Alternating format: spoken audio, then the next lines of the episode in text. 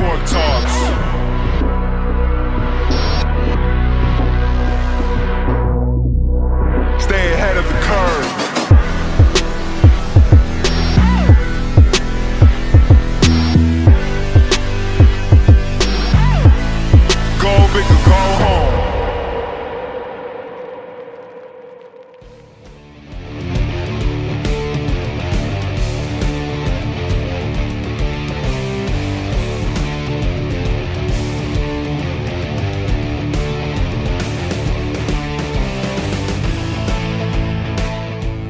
N-am să mă comport ca și cum chiar am intrat pentru prima oară și din nou intrăm și vă povestesc nu știu ce. Al doilea invitat e unul pe care vi l-ați dorit mai toți și e invitatul care a făcut ca biletele pentru seara asta să explodeze pe piața neagră. Pentru că biletele, după cum știți, s-au vândut în vreo două zile complet, după care, neștiindu-se invitații. După care s-au aflat invitații și mega comunitatea Elrond a luat o razna, fiecare vrea să ajungă să îl vadă pe, uh, pe invitatul meu. Mai toți de prin industria asta i-au zis în toate felurile, de la Ben, Benjamin și așa mai departe. Și pentru că cred că e un moment important pentru Adică cred că se va dovedi un moment important pentru toată industria blockchain din România, dar și pentru că suntem, în priet- uh, suntem între uh, prieteni, ajutați-mă să îl primim cum se cuvine pe Benny de la Elrond.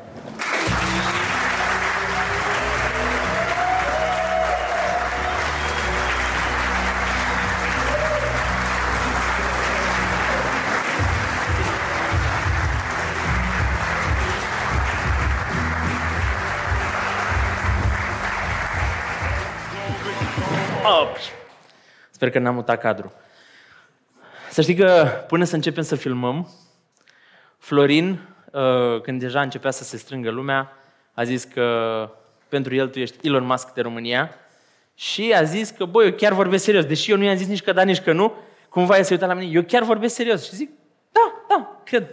Ești Elon Musk de România? Măi, sunt Beniamin Mincu de România și cred că e, e în regulă așa. Înainte să trecem la cripto și la toată nebunia care se întâmplă zilele, zilele astea, chiar sunt curios ce crezi despre asta, din ce îți iei doza zilnică de fericire? Hmm. Probabil mai multe Elrond, aș spune. For real. Uh, Elrond în, în mare parte și probabil uh, cărți, aș spune, a, a doua a doua direcție extrem de interesantă. Care e rutina ta? Pentru că sunt absolut convins și știu că de la alții, că muncești de rupi, când mai citești, când mai alergi, că până să intrăm, asta îți spuneam că cum dracu faci de ești into shape mereu, care e rutina ta zilnică? Nu prea, nu prea pot să spun că am o rutină așa cum înțeleg oamenii ideea de rutină. Um, Programul se schimbă, sunt foarte multe lucruri care apar. Uh, Aș spune că probabil undeva la 14-16 ore pe zi uh, focus on Elrond. Um, Și după câteodată citesc, poate după miezul nopții, um, ceva timp petrecut în, în alte direcții, plecat foarte mult atunci când e nevoie, dar uh, cred că rutina, dacă ar fi văzută în felul în care se desfășoară, ar arăta exact opusul la ce cred oamenii că, mă rog, este o, re- o rutină în, în fiecare zi cu orele alea uh, foarte clare în care totul se întâmplă. Uh, cred că mai degrabă ideea este to really get a very high amount of things done. Um, și atâta timp cât partea asta se întâmplă, lucrurile funcționează. Când ai descoperit tu blockchain-ul și cum ți-ai dat, adică care a fost momentul ăla, spark-ul ăla în care ai zis, bă, cred că lucrul ăsta ar putea schimba lumea sub o formă sau alta? Cândva în uh, 2012 um, studiam foarte multe tehnologii de genul ăsta uh, cu potențial extrem de interesant uh, și în mod deosebit studiam faptul că tehnologiile astea în prima fază arată ca un fel de glume. Nu prea pot să fie luate în serios pentru că oamenii nu văd neapărat implicațiile, văd motivul pentru care n-ar putea să funcționeze tehnologiile și nu gândesc mai mult prin analogie decât um, reasoning from first principles. Um, și cred că în 2012, după ce am descoperit lucrurile, am început să sap. Undeva în 2013, um, cred că jumate de an am uh, început să fac numai partea asta, day and night, pe lângă lucrurile pe care le făceam. Uh, și, și de atunci încolo, practic 2014, am, am făcut parte din, dintr-o echipă care a fondat un alt um, blockchain and so on, dar um, aș accentua că lucrurile nu au fost unul. Atunci, așa cum le vedem noi acum, era extrem de dificil să vezi lucrurile astea, să le înțelegi și să crezi că pot avea o traiectorie uh, precum cea pe care o vedem noi în momentul de față. Și ăsta a fost motivul pentru care am început să, să investesc tot mai mult timp în, în um, ecosistemul blockchain și să, să încerc să rezolv câteva probleme. Înainte să faci, să, mă rog, să fii founder la Elrond, ai fost la NEM, corect? Mhm. Gen, a fost, nu, nu știam dacă a fost ceva Core între. team. Core team. Uh, nu, ideea, ideea mai degrabă a fost așa. Pe vremea respectivă, oamenii nu spuneau în realitate cuiva că ei lucrează în domeniul blockchain. Nu exista domeniul blockchain propriu-zis, uh, iar felul în care echipele se organizau erau uh, prin oameni care lucrau sub pseudonim, care nu se cunoșteau în, zi, în viața reală și care lucrau doar pe bază de skills, talents care erau imediat evidente. Care era pseudonimul tău? Nu pot să nu te întreb. Mai bine să nu îl uh, fac public acum. Ok, go on. Scuze. Um, și, practic, de acolo lucrurile au mers foarte mult în, într-o direcție în care au existat, cum, cum există de fapt cu fiecare idee, uh, etape în care ideea a fost complet ridiculizată, etape în care ideea a fost vehement contestată și după etape în care, exact cum începe să se întâmple acum, uh, adevărul este luat ca self-evident și oamenii cumva încearcă să-și spună că îl considerau așa încă de acum 10 ani și de fapt pentru toată lumea trebuia să fie evident. Nu a fost deloc simplu, a fost extrem, extrem, extrem de dificil anii respectivi și cred că doar prin undeva 2015-2016 am început să discut cu oameni, mă refer din anturaj, poate prieteni, despre uh, lucrurile astea, despre de fapt ce se întâmplă, cum se întâmplă, pentru că uh, conversațiile erau extrem de dificile. Dar sămânța Elrond a apărut când încă erai la NEM? Nu, nu. I- Ideea cu NEM a fost așa. Um, înțelegând faptul că tehnologia... Am descoperit, de fapt, tehnologia asta, Bitcoin, în prima fază uh, și după înțelegând tehnologia blockchain pe baza căreia Bitcoin-ul funcționează, um, întrebarea de bază era care sunt puținele tehnologii care pot avea un impact atât de disproporționat că pot fi puse pe scala evoluției. În esență, există atât de mare, uh, un, un set atât de mare de tehnologii că dacă ai începe să discuți despre toate foarte rapid, s-ar pierde conversația. În schimb, în momentul în care aplici un filtru de genul ăsta, foarte, foarte rapid se evaporă tot zgomotul.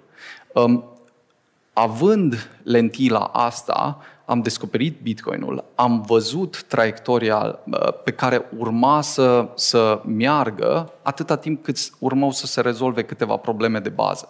Problemele de bază erau uh, partea de scalabilitate, partea de UX și alte câteva lucruri care țineau de dezvoltarea ecosistemului.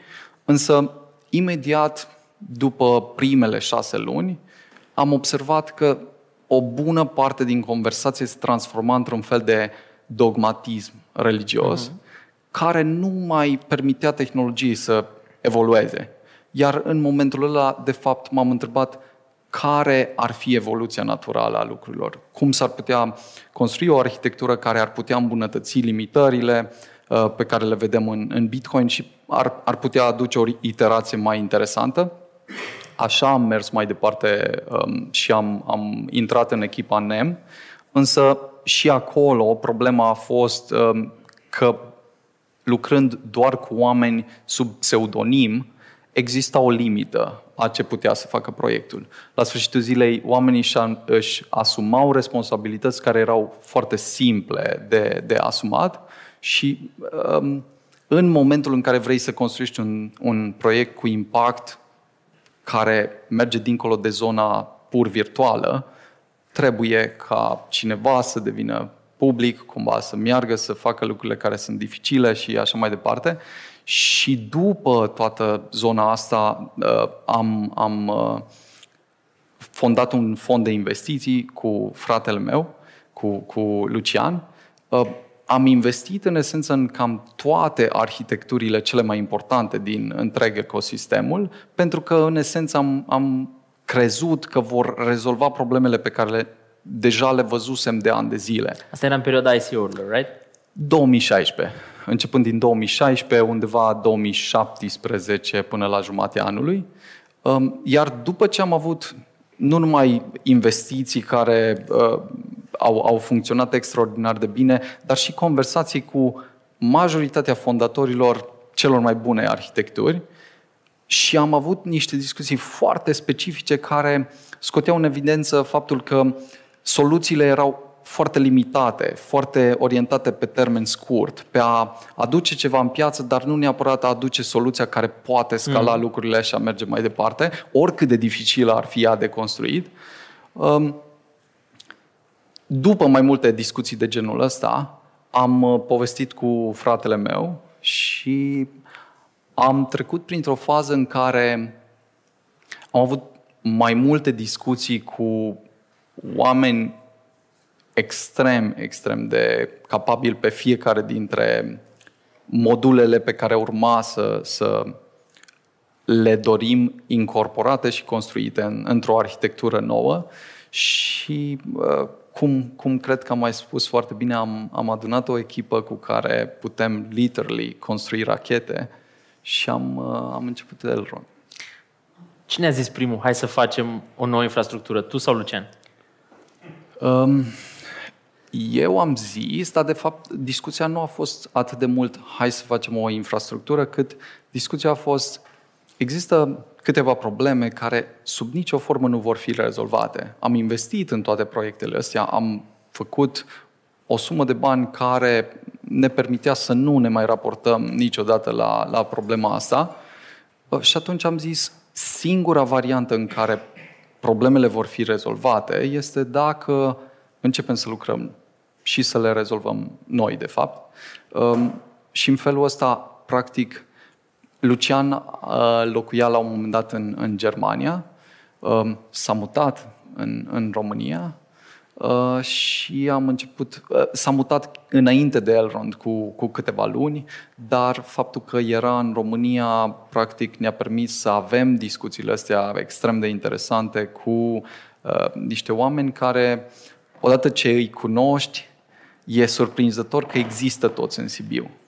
E, e, toată, toată discuția asta pare extrem de improbabilă în momentul în care spui că se întâmplă într-un oraș de 150.000 de locuitori. Apropo de, de infrastructură, am o întrebare care e ceva mai lungă, pentru că are și un quote, astfel că o, am să o citesc. Uh, Raul și echipa de la uh, GMI au scos în ultimul raport Macro Insiders un model prin intermediul căruia subliniau că fair price-ul unui digital asset e dat de network effects. Și spuneau că, mă rog, more users bring more volumes, bring more adoption, bring higher prices, and considering that everyone benefits from the value of the network, this virtuous flywheel will keep turning until blockchain technology is the entire system of money, value, and contracts. Am văzut că ecosistemul de la, uh, de la Elrond a început să crească în ultimul an și implicit să intre în competiție cu alte sisteme din punct de vedere a network effects-urilor. Este un fel de cursă a înarmărilor la nivel de layer 1? Există o cursă pe de o parte, dar uh, cred că ideea de a formula totul ca o cursă a înarmărilor are sens doar dacă toți oamenii de fapt încearcă același lucru. Uh, diferența între Elrond și poate alte arhitecturi în, în zona de blockchain, pe lângă partea de tehnologie care este fundamentală și care nu cred că va fi rezolvată um, prin artificii de, de marketing, cum se întâmplă de uh-huh. fapt la foarte multe alte arhitecturi de blockchain, um, este că noi înțelegem faptul că acesta nu este un zero-sum game în loc ca noi să ne luptăm cu Bitcoin și Ethereum și să pierdem toată energia luptându-ne între noi, înțelegem că, de fapt, întreaga piață se poate schimba complet atunci când există o aplicație, de exemplu, care abstractizează complet complexitatea blockchain-ului și permite unui prim miliard de oameni să interacționeze cu tehnologia asta. Vorbim de Maiar. Exact. Asta este una dintre părți uh, și a doua dintre părți este ideea de tranziție de la dial-up la broadband. Um, din nou, nu cred că internetul ar fi aici dacă nu am fi avut aceste două elemente. O, o mutație de paradigmă în, în zona de UX, um, care creează implicit o piață nouă uh-huh. și al doua parte, tranziția aceasta de la dial-up la broadband, care încă nu s-a întâmplat în, în zona de blockchain, nici, nici partea de UX nu s-a întâmplat. Există foarte multe iterații, dar ce spun e că în momentul în care ideea este cum aducem oameni noi în ecosistem rather than cum ne, cum ne luptăm între noi, conversația se schimbă. Poate deveni foarte, foarte interesantă și constructivă. Cu cine e conversația asta? Um, Din industrie. Te referi cu... Conversația asta, bă, e mai important cum facem onboarding la următorul miliard de oameni decât uh, că ecosistemul tău a strâns 600 uh, de milioane pentru a încuraja și finanța DApps-urile care se construiesc în top of you? Deocamdată conversația o avem cu userii. Uh, focusul în general nu este neapărat de a încerca să găsim imediat uh, alianțele, ci în primul rând, dacă există user și există o comunitate, după pasul 2 este într-adevăr de a stabili bridge-uri cu celelalte ecosisteme și de a le permite, spre exemplu, să, să vină, să facă uh, onboarding în, în uh-huh. zona de Maiar și așa mai departe. În contextul strategiei voastre, care e, cum să zic, logica strategică a ultimelor achiziții, apropo de Utrust și de, de TwistPay, un lucru care e cumva nu prea se întâmplă. Adică proiectele, protocoalele One nu prea achiziționează lucruri. Uh-huh. Um, ideea de bază este următoarea. Majoritatea proiectelor cumva se rezumă la a se copia unele pe altele și dacă cineva pornește un anumit gen de program, îl vei vedea imediat la, la toate celelalte proiectele. Uh, noi ne concentrăm la care a identifica cele mai bune sau eficiente metode prin care vom vedea tehnologia blockchain pusă în aplicare. Dacă aceste aplicații le vom descoperi, ele trebuie să fie descoperite în timp util, în așa fel încât să le vedem și implementate. Și pe zona de payments um, au fost, au existat multe discuții, dar în practică blockchain-ul, deși există, deși aduce un nou payment rails, el nu a fost folosit în uh-huh. practică în zona asta. Și atunci, una dintre uh, aplicațiile cu cele mai mari, cel mai mare impact pe de o parte și pe de altă parte cu cea mai puțin controversată um, conversație este ideea de a avea un payment rails care rezolvă o problemă reală pentru merchants, pentru users și așa mai departe. Și mergând un pas mai departe dincolo de zona asta, um, ideea de a avea un stablecoin care este pegged to the dollar și este backed one-to-one with the dollar și care este um, reglementat și poate fi folosit așa cum ar fi trebuit să fie folosită ideea de e-money pentru prima dată, pare o idee care, um, a cărui moment a venit și care până acum nu putea fi pusă în practică din cauza că diferite componente lipseau din puzzle-ul ăsta. Adică rețeaua este un element, um, portofelul virtual este alt element, iar um, moneda aceasta care să fie stabilă și să fie reglementată și să poată lua cumva on board câțiva dintre jucătorii cei mai strategici din piață, um, ar putea deschide o complet altă etapă. Pentru că toate celelalte discuții, deși au potențial impact extraordinar, sunt și foarte controversate. Presupun asimilarea unor concepte extrem de mhm. interesante, dar și noi, complet pentru, pentru toți oamenii din, din uh, zona de reglementare, din zona de finanțe și așa mai departe.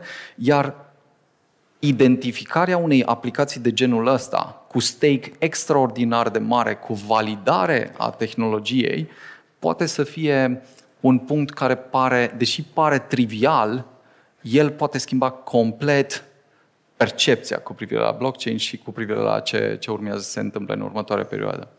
Când ai fost invitat la George Bucnici, ai spus o chestiune care la momentul respectiv a fost foarte controversată, respectiv că Elrond va fi mai mare decât PIB-ul României. Cunoscându-te, știu că este o poveste în spatele acelei afirmații și sunt curios acum la câteva luni, chiar nu mai țin minte exact când ai fost, dar cred că au trecut 6-9 luni de atunci, dacă mai susții lucrul ăla sau dacă l-ai reformulat. Um, cred în continuare că ideea de bază este că ce construim de fapt prin aceste rețele de blockchain um, este, sunt, sunt economii noi aceste economii pot ajunge în funcție de eficiența lor și de capacitatea de asimilare la diferite scale. Um, tot ce este de, de stabilit sau definit pentru a clarifica ce ar trebui să se întâmple în așa fel încât Elrond să depășească Elrond ca market capitalization să depășească PIB-ul României, um, este doar care este numărul de useri și care sunt aplicațiile. Când ai spus că va fi mai mare decât PIB-ul României, te refereai strict la capitalizarea Elrond sau la capitalizarea tuturor proiectelor care există în ecosistemul Elrond? Uh, care a fost neclară? Ambele, ambele, dar aici fac o afirmație foarte clară legată de Elrond. Sigur că ecosistemul va fi mult mai mare, cu implicații mult mai mari, dar ce, ce spun și cred că nu este clar în general pentru oameni, când oamenii spun, ok, vom ajunge așa de mari, întrebarea e de ce vom ajunge așa de mari. Tot ce trebuie să stabilim este care este numărul de useri care există acum și care sunt implicațiile, care este numărul de user care există în ecosistemul uh-huh. blockchain în general și care sunt capitalizările și implicațiile și ce ar trebui să facă Elrond, de ce număr de user ar trebui să treacă ca să poată avea o capitalizare de genul ăla lucrurile pot să meargă mult mai departe de atât. Cel mai probabil vor merge mult mai departe de atât, dar nu se vor întâmpla peste noapte și nu este o chestiune care. Adică conversația este extrem de interesantă doar ca scală, pentru că consider că în următoare, da, în, în perioada următoare, consider că vom ajunge la un punct la care, în loc de nation states, vom vedea network states. Rețele cu implicații economice atât de mari că vor depăși implicațiile economice ale unei țări, ale mai multor țări și în măsura în care lucrurile astea vor funcționa, de fapt vor ajunge să permită mai multor oameni să trăiască extrem de interesant, creativ și bine din mai multe părți ale lumii și în același timp probabil vor, vor fi niște structuri care vor trece în, vor întrece în influență structurile pe care le-am avut până acum și vor permite oamenilor în esență să se organizeze mai bine, să atingă scopuri care uh, de fapt aliniază interesele uh-huh. unui grup mult mai mare și cred că um, acum suntem mult mai aproape de, de acest punct decât eram atunci când am avut discuția respectivă. Sunt convins că se va întâmpla, e doar o chestiune de timp. Time frame-ul este ceea ce se poate schimba în funcție de ce se întâmplă cu, cu adopția, în funcție de ce se întâmplă cu piața, uh, dar uh, nu, nu cred că e o chestiune de dacă se va întâmpla, ci uh, va fi interesat cât de, cât de rapid am putea face acest lucru. Apropo de cele spuse de Beni acum, în iulie cred că va fi, se va lansa cartea lui Balaji, nu pot să-i pronunț numele de familie, că e foarte complicat, care va fi fix despre asta, despre posibilitatea ca economiile dezvoltate fix după uh, rețeta menționată anterior să depășească practic ceea ce noi definim as we speak, niște structuri definite de granițe și așa mai departe. Când închizi ochii și visezi, unde vezi Elrond peste 5 ani? Hmm. Adică, nu știu, visezi? nu, nu, nu, nu aș numi lucrurile astea vise. Păi, bănuiam, de asta te-am întrebat dacă visezi. Sunt uh, mult, mult mai pragmatice, dar um, cred că felul în care lucrurile avansează în momentul de față cu toată zona de, de blockchain, crypto, toată zona de Web3 um, și, în mod deosebit, zona de metaverse. Există o formă a tehnologiei blockchain care, odată asimilată, va deveni probabil invizibilă hmm. um, și va permite crearea de cum spuneam înainte, structuri noi, aplicații noi, um, asset-uri noi, iar în măsura în care o arhitectură de genul ăsta va funcționa extraordinar de bine în comparație cu altele, va putea asimila mult mai multă energie cumva economică um, și din, din alte, alte domenii. Ca să, ca să devin poate mai, mai specific, Cred că o iterație nouă a internetului care va capta imaginația probabil mai puternic decât orice altă iterație de până acum va fi zona de metaverse, iar zona de metaverse fără blockchain nu poate exista. De ce? Pentru că diferența dintre un joc și diferența dintre un metaverse este dată de persistența detaliilor care există în această structură și uh, diferența dintre un, un, mă rog, desen animat și un film este dată tocmai de o structură de legi de, mă rog, fizică uh-huh. și așa mai departe care sunt adoptate. În același fel, cred că jocurile um, au elementul ăsta care le fac oarecum arbitrare regulile sunt alese într-un fel arbitrar, se pot reseta în mod arbitrar, nu există neapărat o persistență care permite stocarea lucrurilor în așa fel încât să poți să construiești o întreagă viață. Sunt ce chestii predefinite. Exact. În schimb, zona asta um, va permite, într-adevăr, crearea de aproape tot ce considerăm acum valoros, cum ar fi educație, explorare, um, um, uh-huh. interacțiune socială și așa mai departe, în zona asta de metaverse vor deveni mult mai intense, mult mai interesante, mult mai eficiente și vor fi deschise pentru un număr de oameni incomparabil mai mare.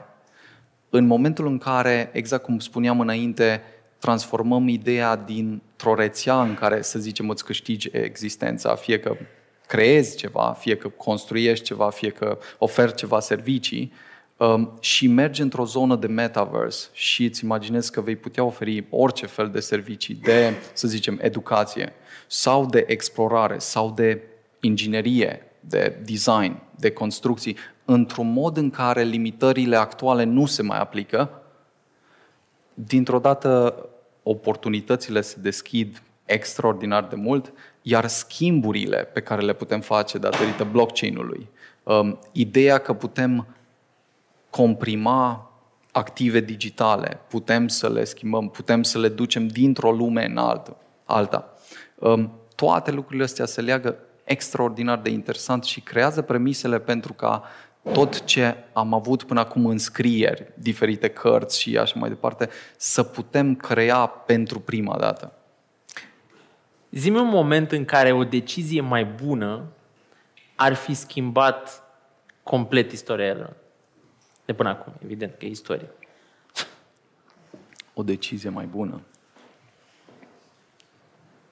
Hmm. E, e un business. În business sunt decizii bune, decizii mai puțin bune și indiferent unde ajungem în, pe scara timpului, sunt anumite momente în care am fi zis, bă, erau două poteci, am luat-o pe aia, dacă mergeam pe cealaltă, poate ajungeam mai repede unde suntem acum. Sau ajungeam la o destinație care era mai ofertantă. Sau, habar n-am, un moment în care, dacă te întoarce, ai roti puțin hmm.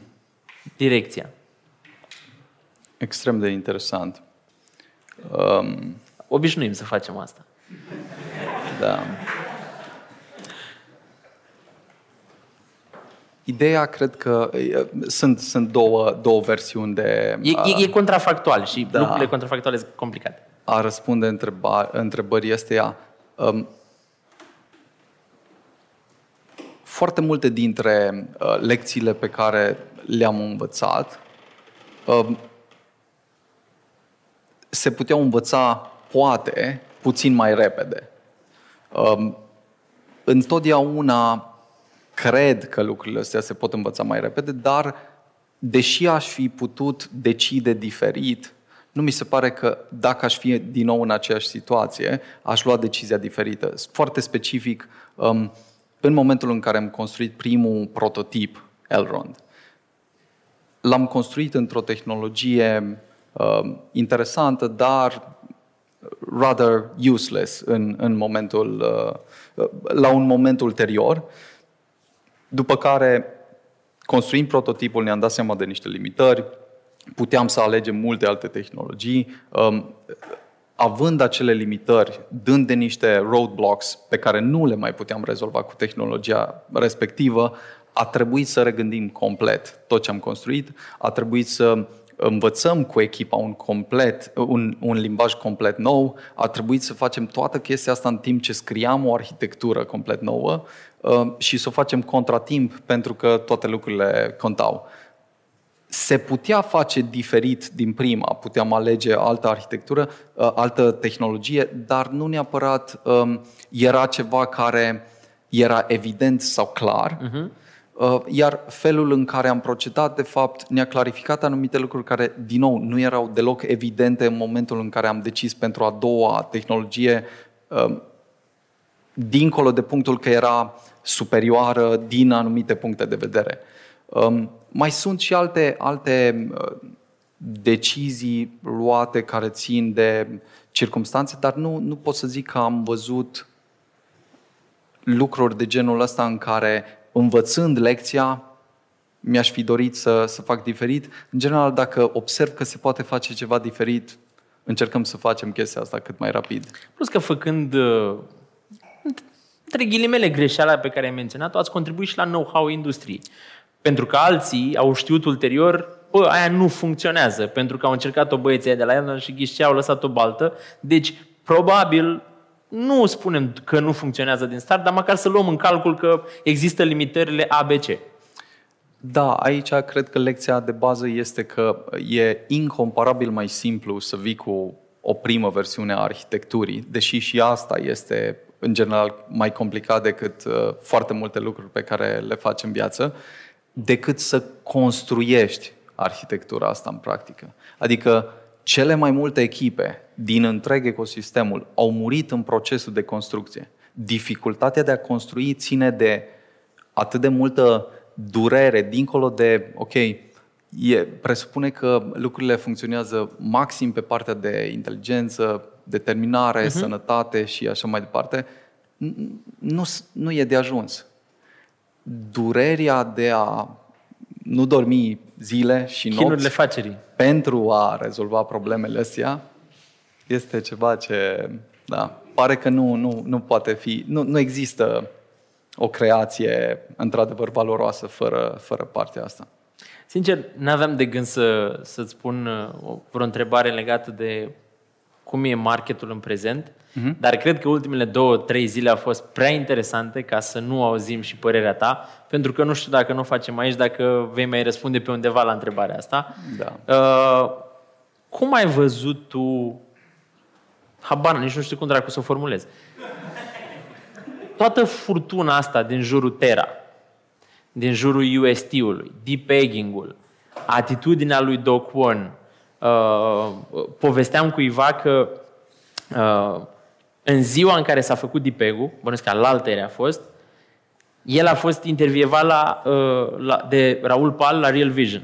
După ce a terminat interviul, eu aveam un call cu Raul, uh, pentru că urmează să mă duc și eu la Real Vision și uh, îi zic ce face. Bine, uh, am avut interviu cu Doc One. Zic, super șmecher și pf, un geniu.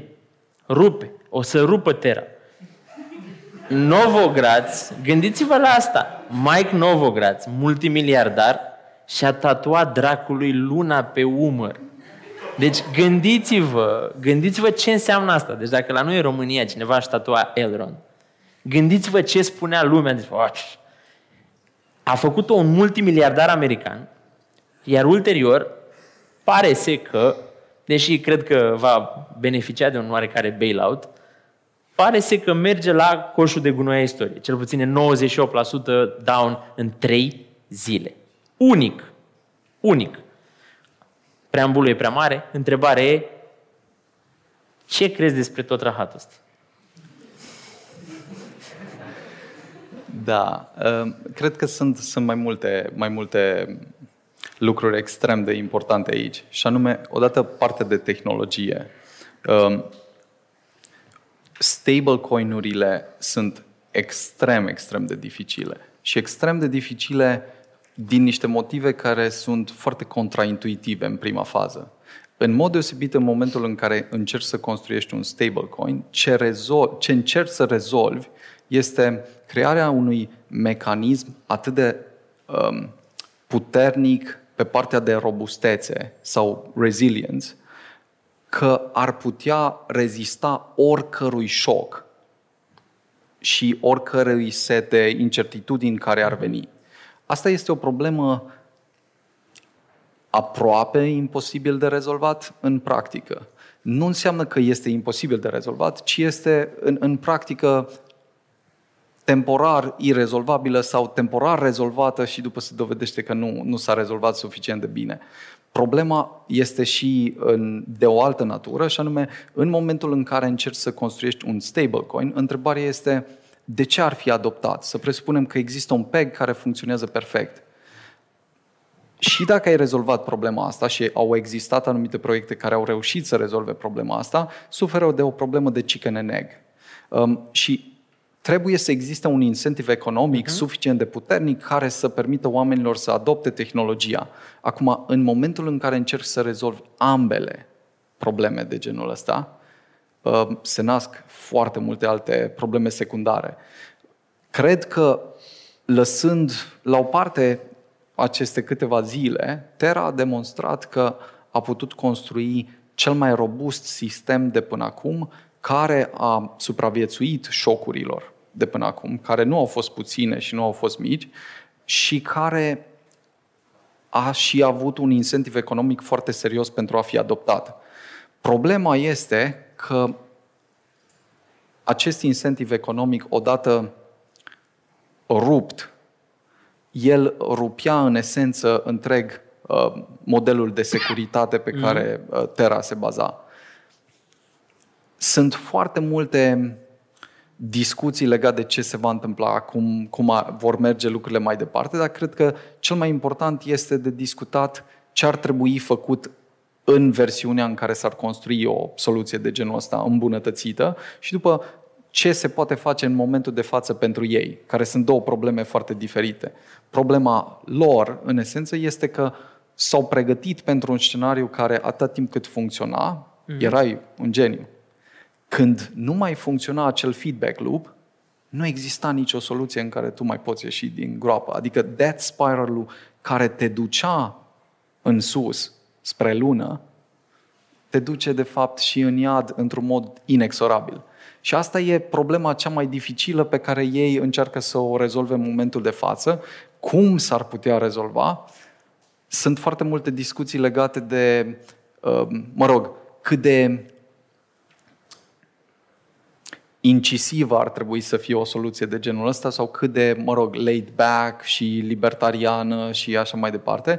Dar ce cred că este cert e când atât de mulți oameni au un outcome atât de negativ, este nevoie de niște soluții care temporar, cel puțin, să oprească sistemul, să-l reevalueze, să vadă care sunt modulele care nu au niciun, nicio legătură cu noua realitate la care ar trebui să se adapteze și să-l repare. Versiunea în care, mă rog, sistemul funcționează mai departe și doar sifonează bani, este broken el funcționează doar pe versiunea în care există un outcome pozitiv, un sentiment pozitiv și tu nu ai trecut de o limită dincolo de care întreg sistemul se prăbușește. Sistemul, așa cum funcționează el în momentul de față, nu mai are rațiuni economice pentru care ar trebui să stea în picioare. Cum se rezolvă de aici? Uh, asta e, e extrem de tricky. Ar trebui, întrebarea e, ar trebui oare să oprească întreg sistemul? și să vadă cum ar trebui îmbunătățit înainte să-i dea drumul mai departe. Ar trebui să aștepte după un bailout care doar ar amâna concluzia. Cum poți oprești sistemul în cazul lor? Dacă, dacă e să fim foarte honest, nu au foarte mulți validatori. Validatorii ar putea triggerui un update care să pună pauză în momentul de față sistemului, Asta s-ar putea discuta, deci nu ar fi făcut unilateral, dar pare că o situație în care tu vezi trenul venind și vezi că oameni sunt pe șinele căii mm-hmm. ferate și nu faci nimic și te aștepți pur și simplu să funcționeze lucrurile, nu are cum să funcționeze bine. Există niște implicații extrem de dificile de gestionat care țin de reglementări care se vor naște ca efect a ce se întâmplă în momentul de față, implicații financiare cu lawsuits-uri de toate felurile împărțite între oameni, implicații care țin de, nu știu, atacul care s-a întâmplat, pentru că e, e o discuție foarte clară legată de cum s-a declanșat acest malfunction al întregului sistem și pare că cineva care a înțeles foarte bine structura în care sistemul funcționa, a înțeles și care era pasul pe care trebuia să-l facă ca sistemul să iasă din structura în care funcționa cum trebuia și pare că e, e ceva absolut remarcabil într-un anumit sens, pentru că sunt foarte multe lecții aici de, de învățat. Um, pe de altă parte, aproape că pare un fel de uh, experiment similar cu cel al lui George Soros. Uh-huh. Uh, doar că făcut în, în era digitală și așa mai departe. Și da, e, e mult prea aproape deocamdată ca să spunem dacă toată situația se încheie într-un mod în care Terra va trebui să se reprofileze. Ce este clar este că nu va putea, pe de altă parte, nici să treacă ca și cum nimic nu s-ar fi întâmplat. Adică e absolut fascinant cum de la un altcoin au reușit să se integreze în narațiunea Bitcoin, care e foarte, foarte dificil de, de mă rog, penetrat și așa mm-hmm. mai departe, și au reușit să devină un proxy pentru creșterea Bitcoin. Crezi că au cumpărat Bitcoin pentru că vedeau trenul și își dădeau seama că nu e de ajuns să fie luna uh, pe cea, de cealaltă parte a, cum să zic, a conductei? Adică au simțit, au văzut că bă, s-ar putea să avem probleme și atunci avem nevoie de un colateral mai puternic? Nu, uh, ideea pare foarte rațională și extrem de strategică.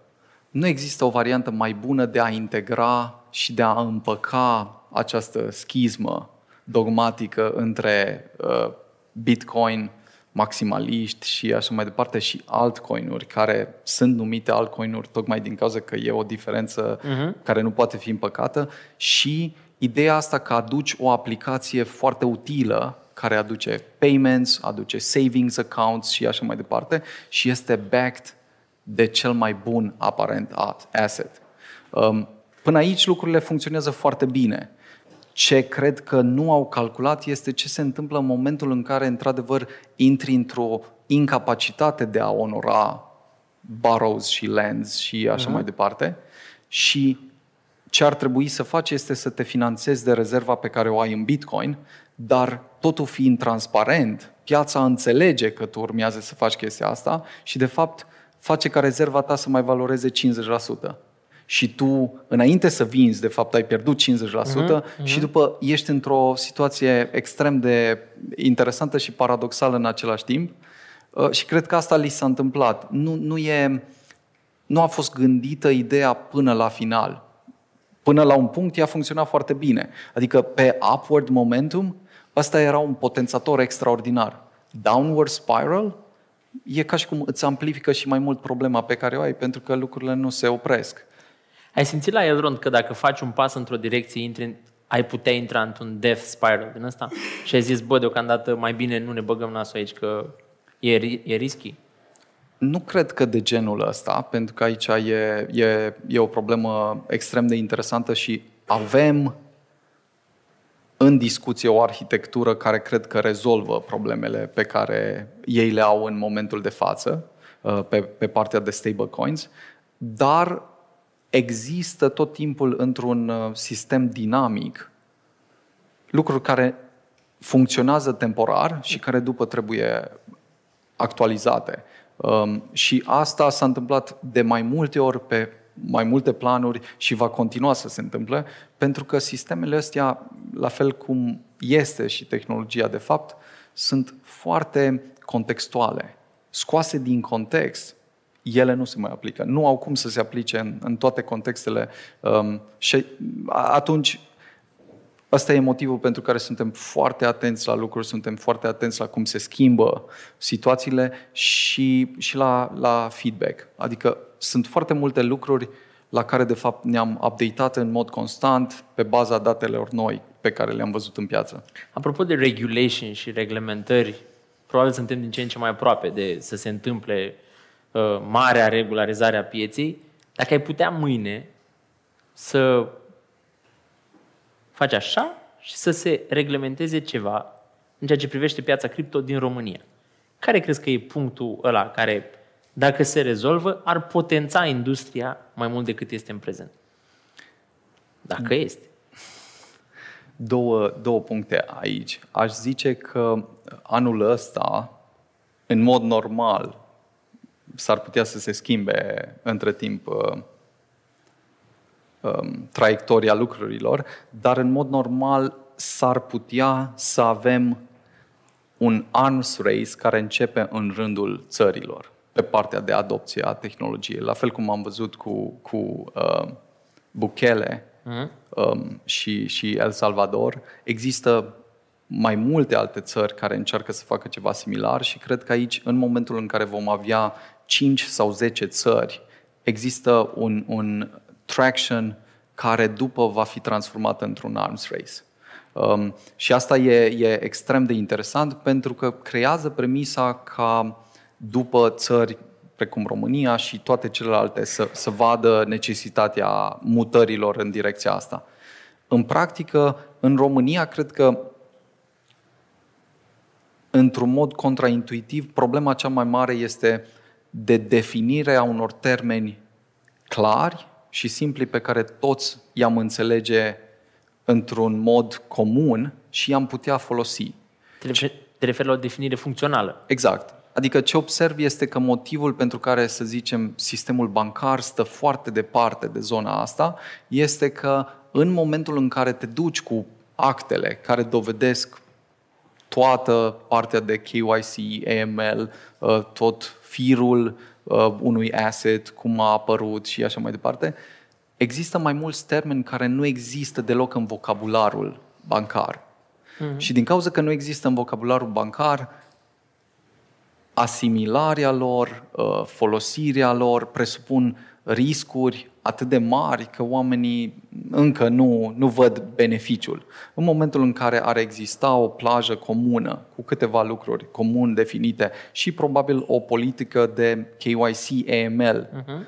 clară, cred că băncile și probabil sistemul în general ar înțelege unde este avantajul ca mai mulți clienți să vină cu sume foarte mari, care să fie clare, curate, tu să le înțelegi sursa și uh, bani să fie aduși în, în economia României, business-uri să fie construite um, și, și chiar și taxe să fie plătite. Adică există foarte multe oportunități pe zona asta și chiar avem niște conversații extrem de interesante în momentul de față cu mai multe organe din, din România. Um, și cred că urmează, urmează niște pași foarte buni. Surprinzător, aș accentua că în conversațiile noastre, spre deosebire de conversațiile pe care te-ai aștepta să le ai în România, în general, când vorbești de România, au fost extraordinar de bune, extraordinar de productive. Oamenii s-au dovedit a fi foarte deschiși și foarte willing să vadă lucrurile, să le înțeleagă, ceea ce deschide cumva foarte multe oportunități pe care nu cred că le vom avea ca vis, uh-huh. apropo de unde, unde voi vedea sau văd Elrond, ci dacă ne mișcăm bine, dacă suntem atenți la conversațiile astea și putem veni cu ceva punctual care să aibă impact economic, cred că vom vedea uh, în România un, un, o potențială schimbare foarte mare pe zona asta dacă facem lucrurile astea. Nu, nu e niciun fel de garanție, cum nu există pe, pe nimic garanții, dar uh, văd, văd potențialul ăsta și uh, mă bucur extraordinar de mult să văd că oamenii sunt interesați și deschiși. Împotriva cărui antreprenor din cripto nu ai paria niciodată? Hmm.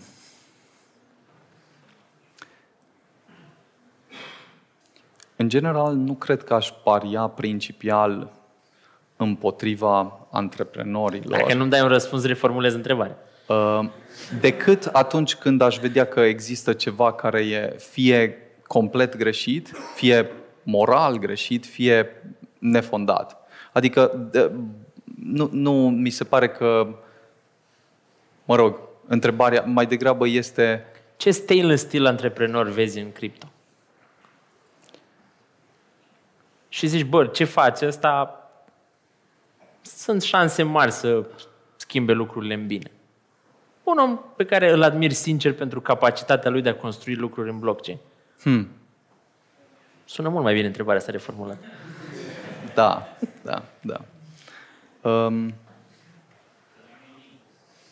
oameni, cred că sunt mai mulți oameni care fac treabă în general foarte bună um, și interesantă. Și apropo de ce povesteam până acum, două care dintr-o dată s-a transformat în altceva, nu cred că a făcut o treabă rea.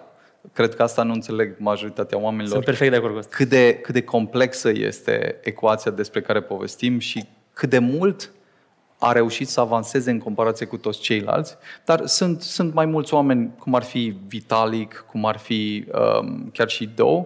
Nu, nu, nu cred că mă concentrez foarte mult pe zona asta, uh, cât pe lucruri mult mai uh, fundamentale. Adică dacă lucrurile de bază sunt rezolvate, uh, o întrebare la care aș răspunde apropo de prima versiune a ta, mi se pare că Musk este uh, un tip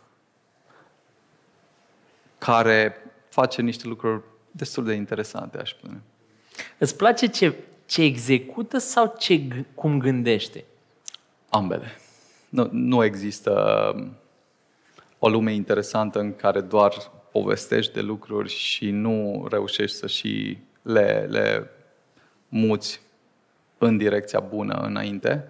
Și cred că cel diferențiază pe el de probabil toți oamenii de genul ăsta care fac lucruri faine și construiesc lucruri bune este scala la care reușește nu doar să le vadă, ci să le și transforme în realitate. E super tricky pentru că um, felul în care lucrurile avansează nasc foarte multe întrebări și foarte multe întrebări extrem de creative și worth thinking about. Dar, într-adevăr, mi se pare că um, conversațiile legate de ce construiește, legate de um, direcția în care duce companiile, oamenii cu care construiește, sunt fundamental diferite de cam orice altceva ce am văzut până acum în, în da, Care a fost actuală. prima reacție pe care ai avut-o când ai văzut uh, povestea cu Twitter-ul?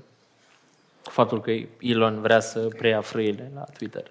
Ideea este că eu cumva l-am studiat pe Elon cu mult înainte să devină așa de popular cum, cum este în momentul de față și um, are câteva lucruri pe care odată ce le-ai văzut cu 10-20 de ani înaintea, da, 10-20 de ani înaintea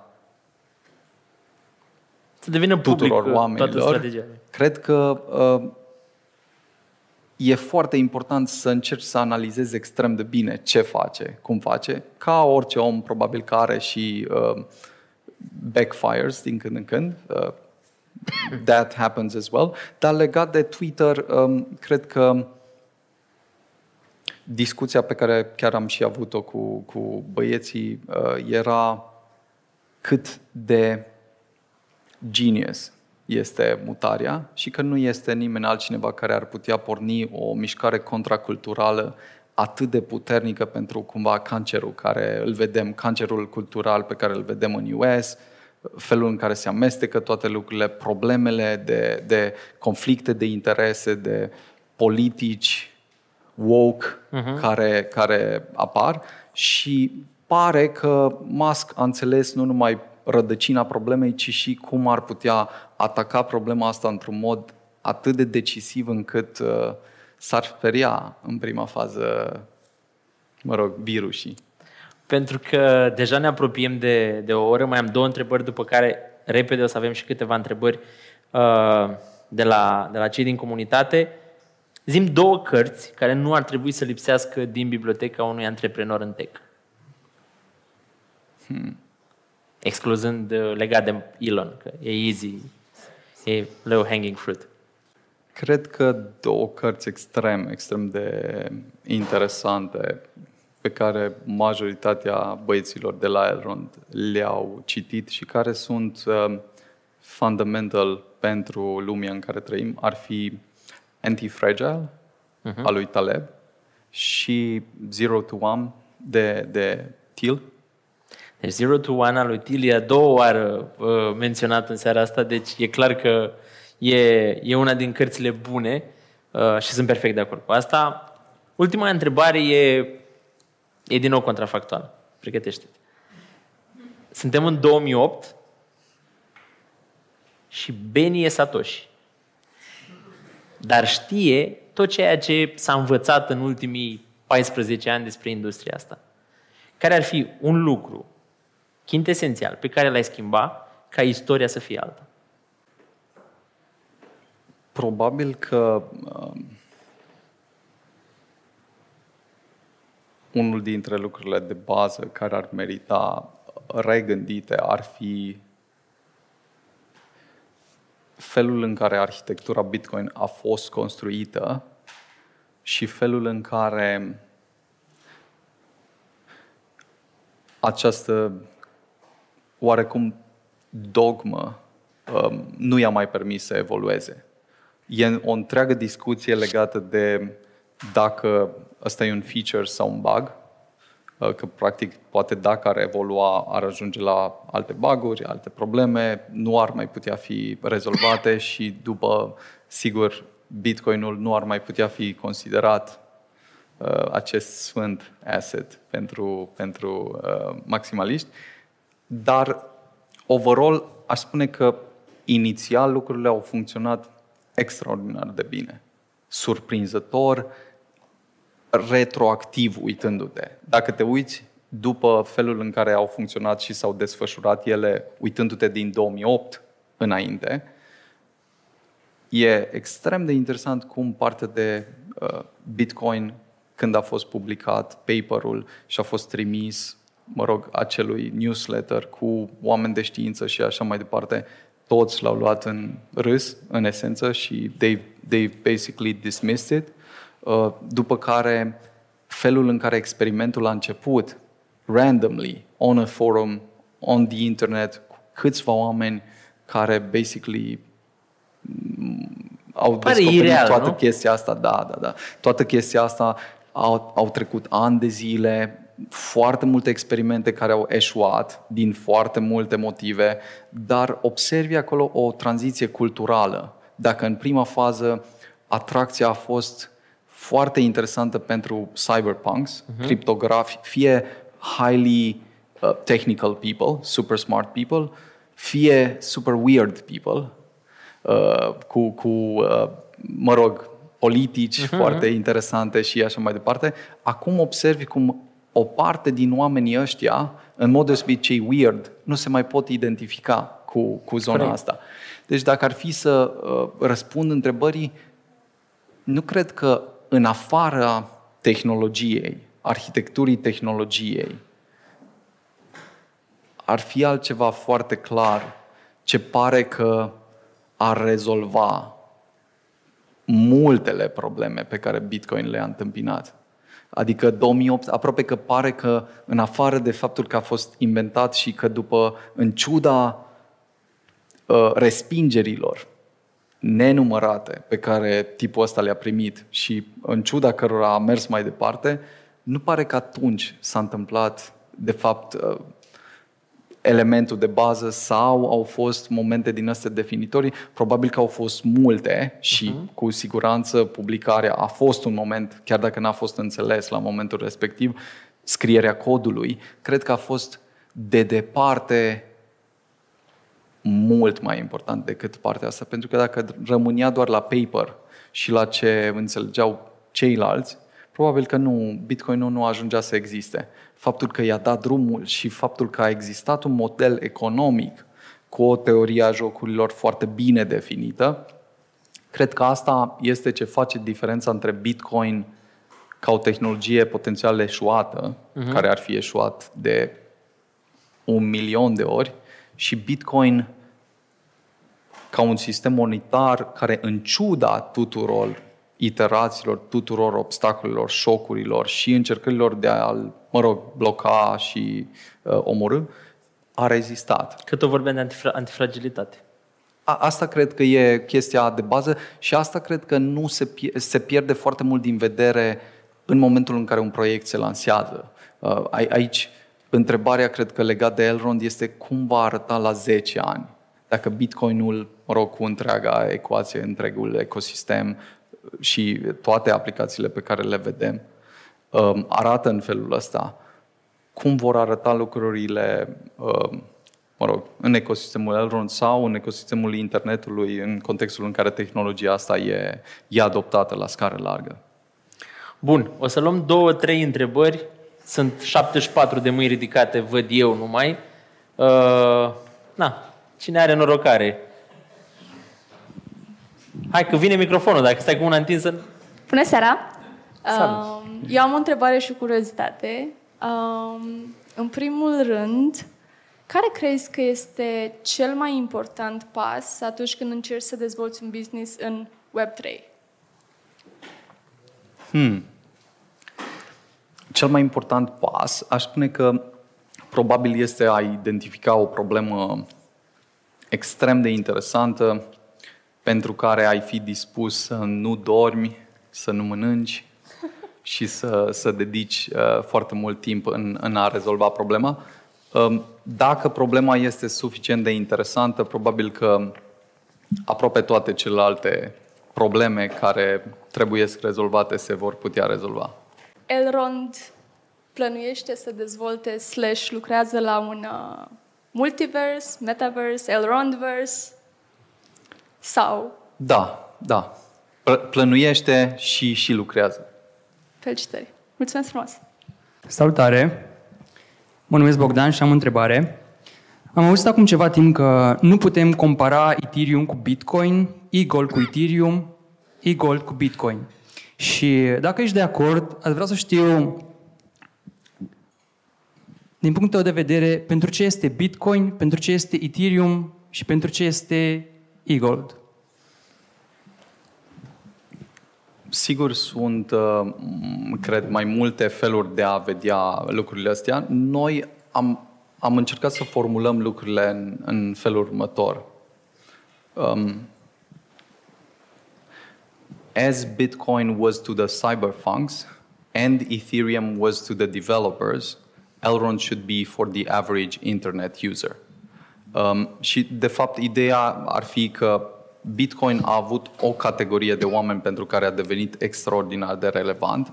În mod extrem de intrigant, nu a fost relevant sau înțeles de oamenii care te-ai fi așteptat să-l înțeleagă, anume oamenii cu background de finance deloc nu, nu a fost înțeles de oamenii ăștia. Uh, Ethereum, la fel, a fost contestat complet în faza inițială și totuși a găsit un grup de oameni în rândul developerilor cu care a reușit să, să meargă foarte departe. Ce încercăm noi să facem, apropo de acel un miliard de oameni de care povesteam, este să creăm aplicații care permit interacțiunea cu tehnologia blockchain într-un mod în care nu trebuie să mai știi că folosești blockchain, ci vezi beneficiile, uh, le vezi în mai multe aplicații pe care le faci și dacă vei putea folosi această tehnologie um, în aproape orice aplicație, înseamnă că Elrond um, a făcut o treabă destul de, destul de decentă. Două întrebări. Uh, Salut, Beni! O să Salutare. existe un stablecoin pe Elrond și dacă da, se poate un hit despre algoritmul pe care o să-l folosiți? Cu siguranță v- vor exista uh, mai multe. Um, avem atât un model prin care să lansăm un um, stablecoin care să fie fully pegged și fully backed uh, și reglementat. Um, și în același timp avem și un model care cred că uh, rezolvă problemele foarte, foarte problematice uh, pe care, pe care UST-ul și, și uh, Terra le, le au. Um, În momentul de față, ambele variante există și sunt, sunt în pipeline. Deci um, vom, vom vedea în ce setup se potrivesc și în ce fel de aplicații se potrivesc și uh, cel mai probabil vom avea atât aceste stablecoin-uri cât și altele construite de, de parteneri. Și ultima întrebare, ce părere ai despre economia MyArdex? Mulțumesc. Economia? Um, MyArdexul a fost un experiment extrem, extrem de interesant care a setat, cred eu, um, niște recorduri atât pentru ecosistemul Elrond cât și pentru DEX-uri în general, dar ăsta este exact um, un exemplu al um, upgrade-ului care este necesar. Și anume, modelul economic este complet regândit în momentul de față, utilitatea uh, monedei exchange-ului este regândită. Um, și cred că în următoarele, nu știu, una, două săptămâni, cel mai probabil vom avea uh, o conversație cu întreaga comunitate legat de un uh, model nou economic care ar trebui să să schimbe foarte mult traiectoria exchange-ului și să alinieze, de fapt, interesele creșterii adopției exchange-ului cu um, interesele, mă rog, tokenului și token, token holderului. Aici cred că mai este o discuție care e foarte, e foarte serioasă, în sensul că userii în general, ceea ce e de înțeles de ce e așa, adică nu, nu, nu-i condamnă prin ceea ce spun, trăiesc cu senzația că in- construirea unui DEX e un proces A to Z, totul e intuitiv, nu există nicio altă variabilă care apare pe parcurs și atunci, dacă apare la un moment dat un, o problemă, e, pf, păi nu sau mă, cum, cum dracu să nu te gândești la asta? Că asta face, faceți toată ziua, vă gândiți la asta, nu? Nu e chiar așa. E o industrie, nu e, nu e agricultură. e o industrie care crește de la zi la zi, fiecare ecosistem crește de la zi la zi, se, fiecare ecosistem învață de la alte ecosisteme și cel mai important este atunci când te, se duce, pare că ceva nu merge în direcția potrivită, apropo de Terra Luna, să oprești înainte să se creeze uh, uh, uh, furtuna, să-ți dai seama dacă poți uh, meșteri, ca ulterior să se repornească toată povestea. Din cauza expectanțelor userilor ca lucrurile să se întâmple repede, profiturile să fie, repede, uh, să fie ur- cât se poate de urgente și de rapide, uneori există cum să zic, deconectarea asta între cine construiește și cine e partea comunității, cu atât mai mult în perioade din astea în care totul e roșu, din roșu în mai roșu și în mai roșu și în mai roșu. Mai luăm o întrebare, că erau prea multe mâini ca să rămânem doar cu... Uh, De ce credeți că dacă Bitcoin s-a dorit a fi o alternativă financiară descentralizată, Satoshi și-a păstrat în portofel sau în portofoliu, în portofel uh, un milion sau, mă rog, acolo, un milion de Bitcoin. De ce? De ce? De ce nu? Eu sincer cred că a murit înainte să mai facă alte mișcări. Nu, El. nu cred că anticipa uh, cursul ăsta al lucrurilor. Probabil că anticipa foarte multe, dar probabil nu neapărat uh, acesta. Și uh, în orice fel de model economic uh, pare că e uh, smart să existe o uh, aliniere cu skin in the game felul în care a construit lucrurile, felul în care ele au mers mai departe și felul în care um, a ales să devină complet anonim, să abandoneze, quote-unquote, um, proiectul, cel puțin public vorbind.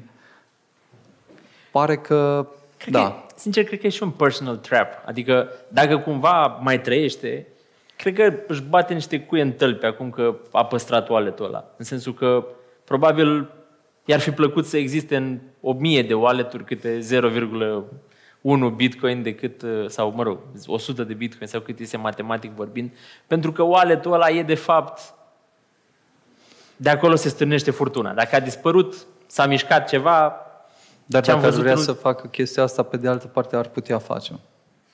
Adică nu pare că există aproape niciun downside pentru că orice argument ai avea împotrivă l-ai putea rectifica. Următorul moment, dacă ai vrea ca tot să fie redistribuit, ai putea să faci chestia asta. Pe bun, dar dacă mâine el trimite un bitcoin la altă adresă, ce crezi că se întâmplă? Depinde care este mesajul înainte.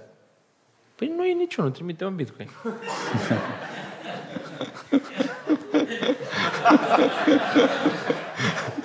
Vă pup! E mesajul.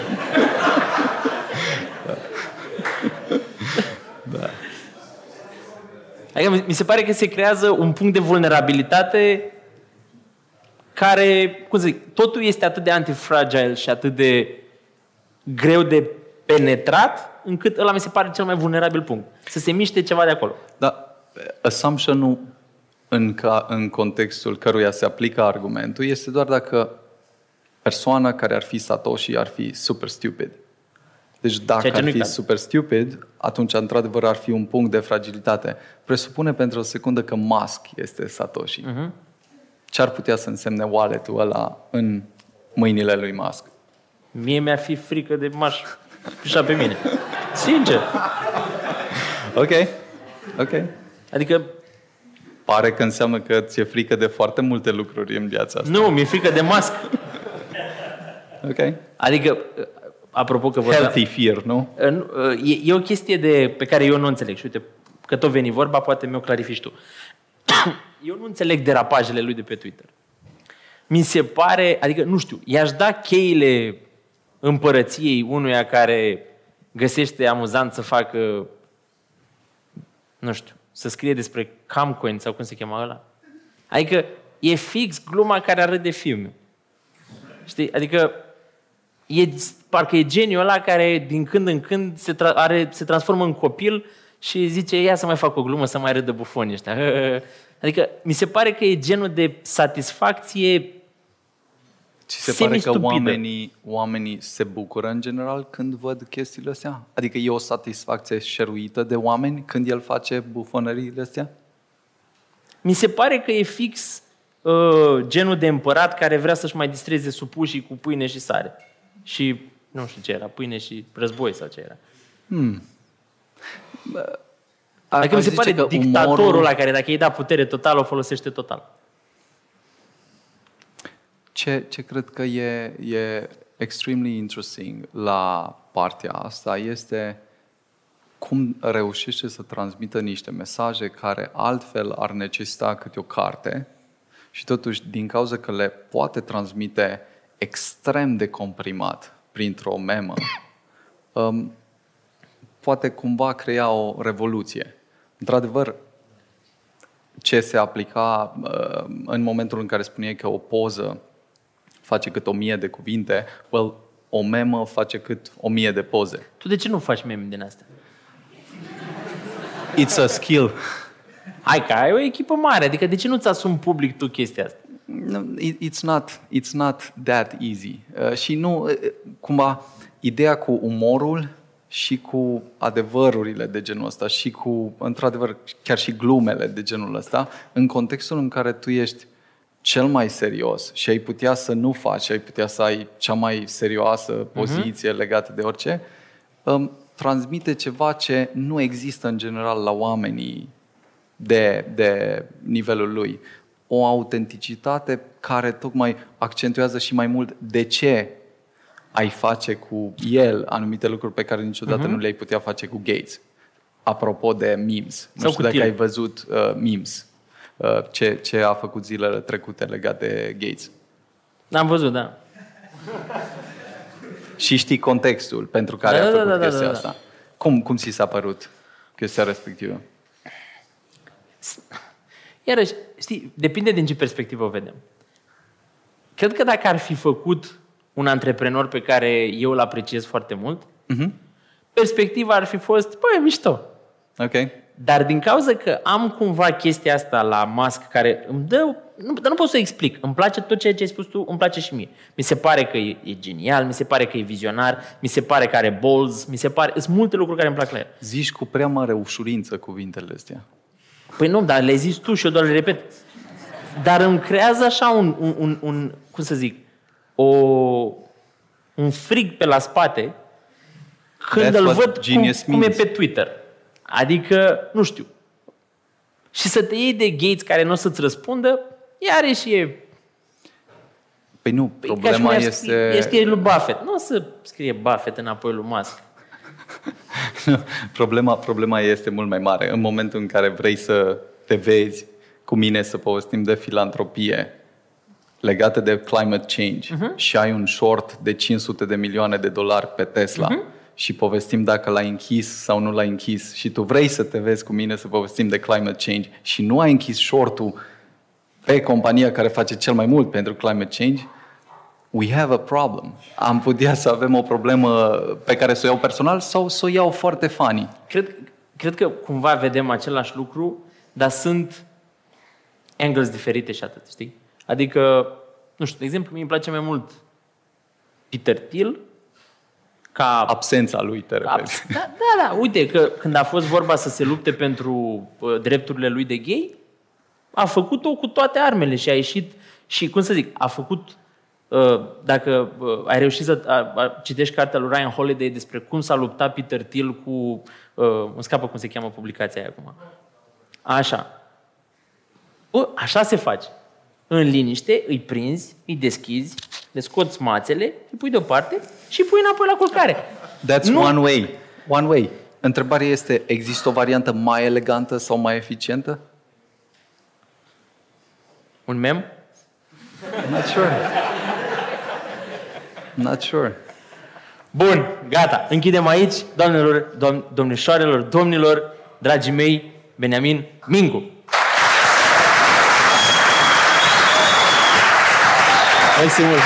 Și eu mulțumesc.